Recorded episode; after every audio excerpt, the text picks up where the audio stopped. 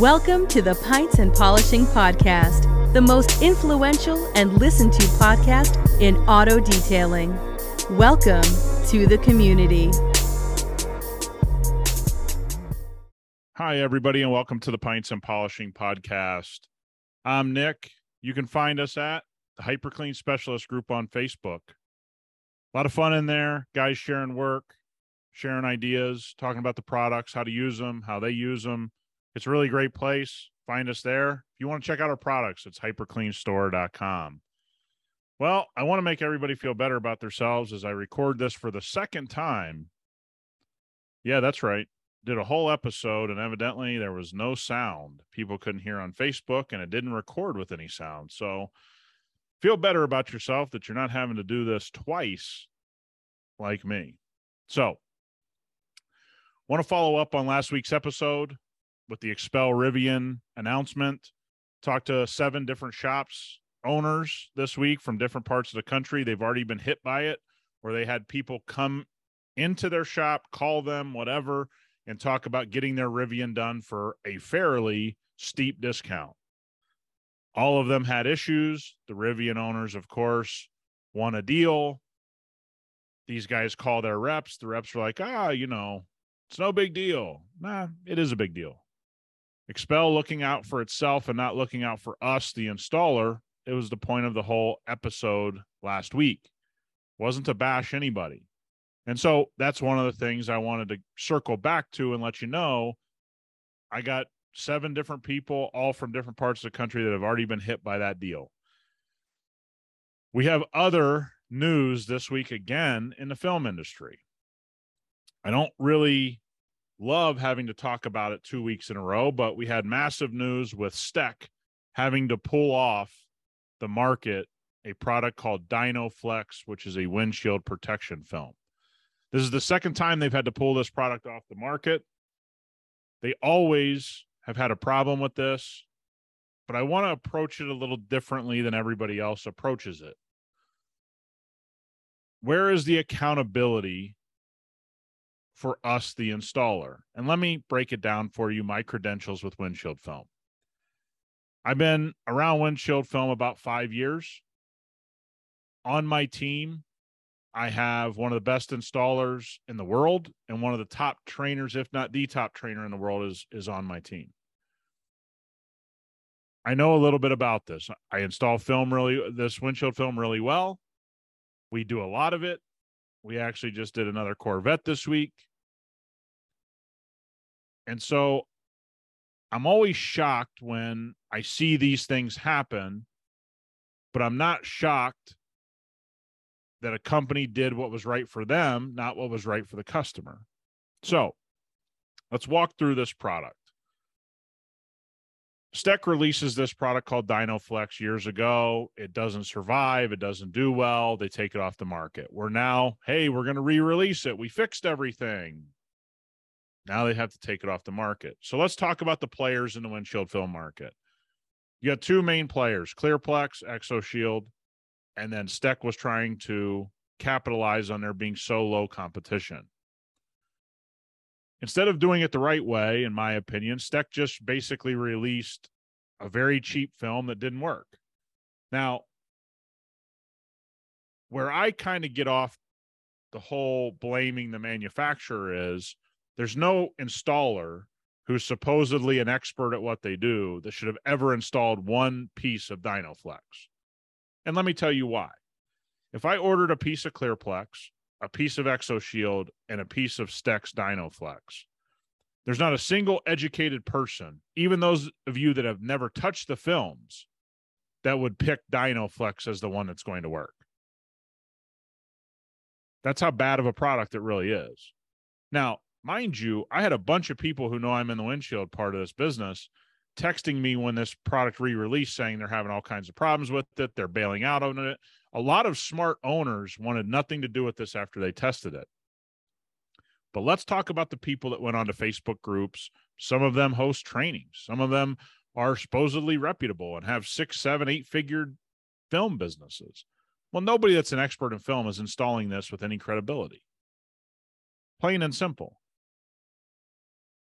It'd be like any of you guys who have installed ceramic coatings, somebody bringing you this water based spray and saying, this is going to last as long as your three year coating tray, you'd look at them and go, let me test it. Then you would test it and it would rinse off after a couple washes and you'd go, ah, I'm not going to do that. But what if you decided that you were going to sell it as a three year spray and you didn't care what the results were? And that's basically what this is. I want to come at it from the accountability part of this. Does STEK have accountability? Of course. They should never release a product like that. It's so bad, it's laughable. But how are you an expert going on Facebook and making a scene on Facebook and saying, I've lost 20, 30, 40, $50,000 on STEK Dynoflex and mad and up in arms? And there's a bunch of people doing this. How did it even get past the first two pieces of film when you knew it was crap? Or do you actually not know what you're doing? Which one is it? Well, what it is is the first one. They knew it was crap. They were trying to make a buck. So why do people choose Dynoflex over Clearplex or ExoShield? And and just so everyone knows, in full disclosure, I'm an ExoShield dealer, but I don't own ExoShield. I just install the highest quality film I can find. That's what we all are supposed to be doing. So how did so many people get quote unquote caught up in this because they wanted easy.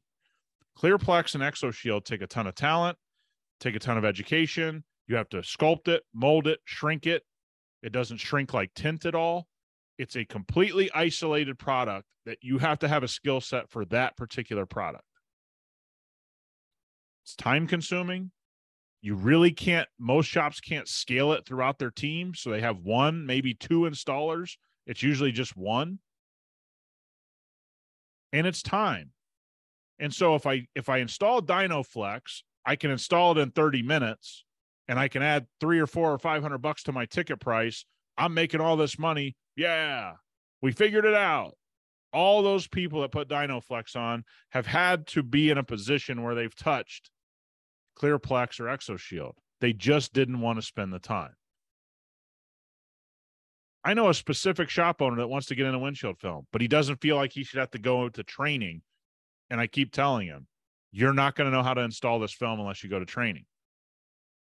If I don't know, you're not going to know. Well, I do film all day. You don't do film. Just I said, dude, this isn't like anything else. So he gets STEK Dynoflex about six, eight months ago. Sends me a piece of it. He puts a few pieces on. He ends up throwing the whole roll in the trash. He's like, this is garbage. To his credit, He's just not going to be in windshield film until he wants to commit to it.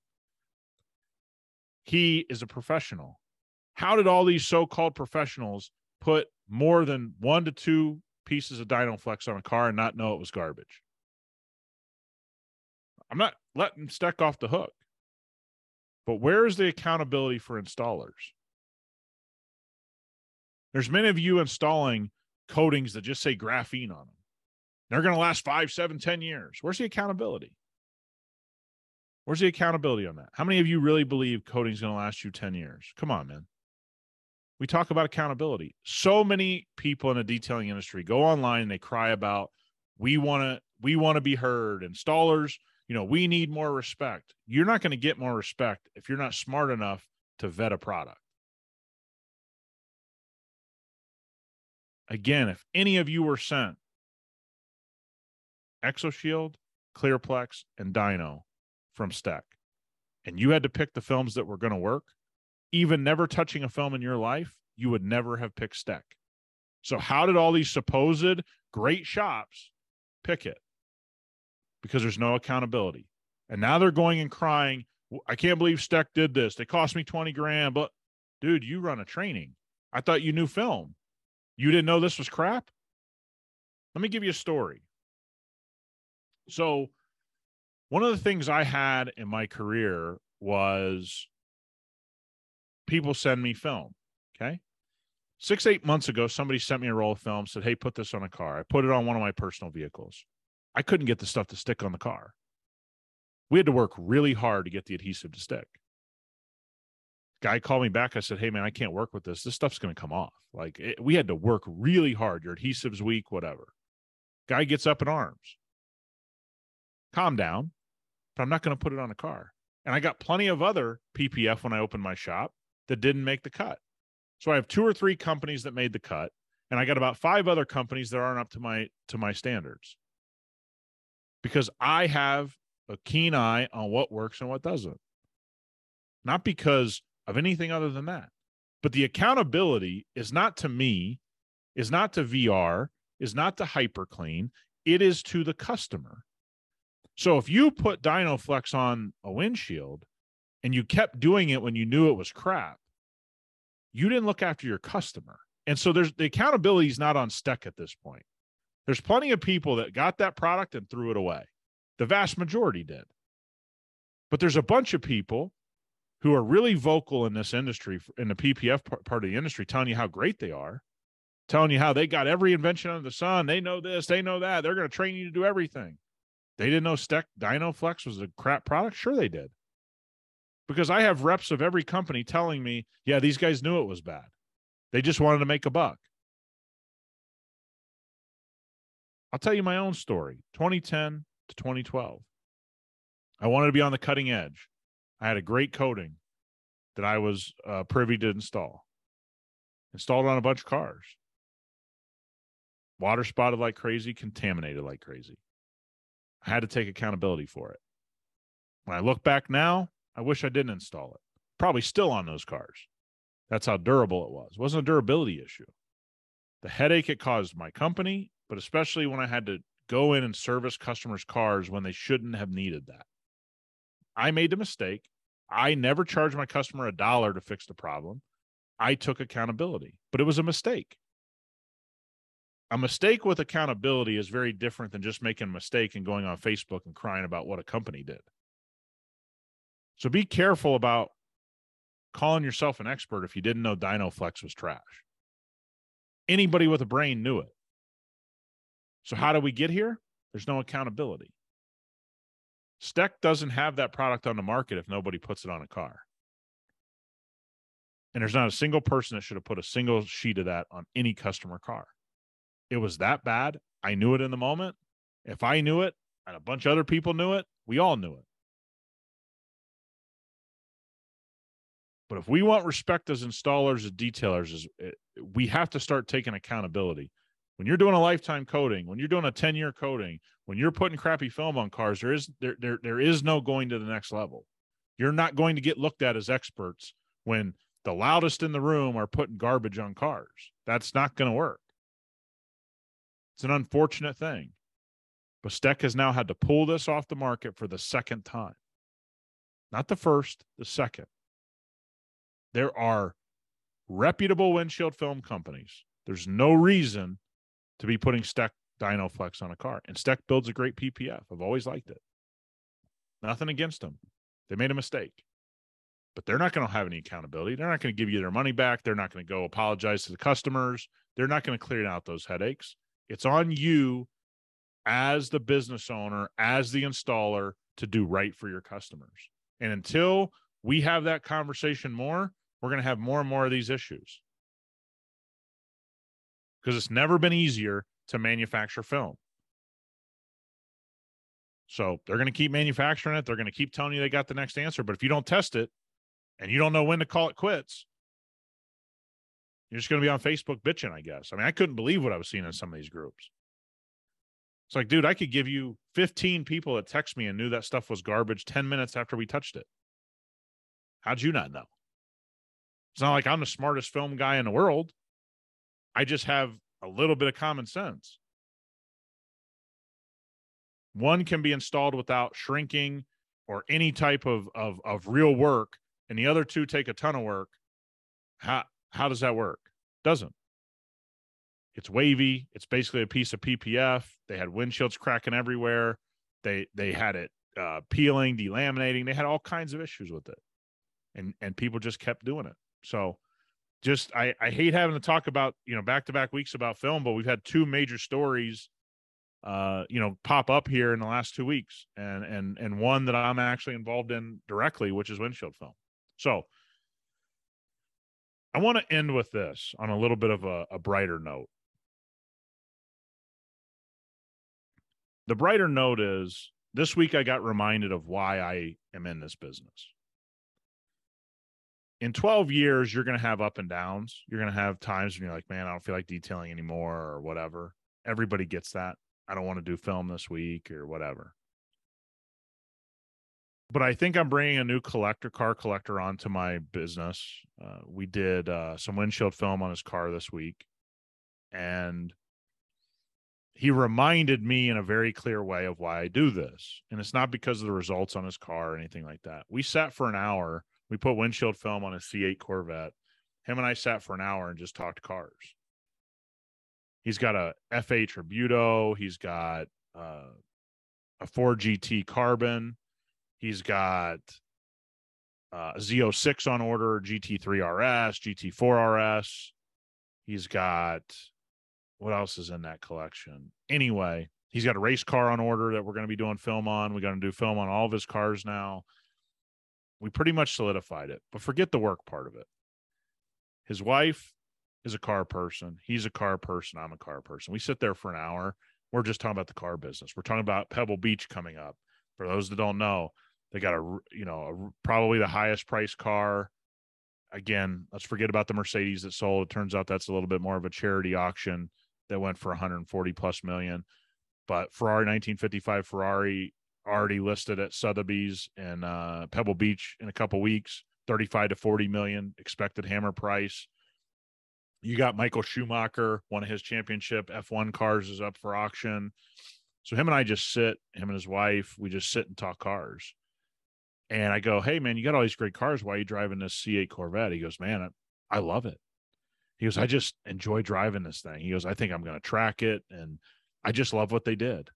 And he didn't care what cars he owned. He cared that he loved driving them. And we sat there and talked about the state of Ford and Ford performance and what these manufacturers are doing, or what do I think about this car?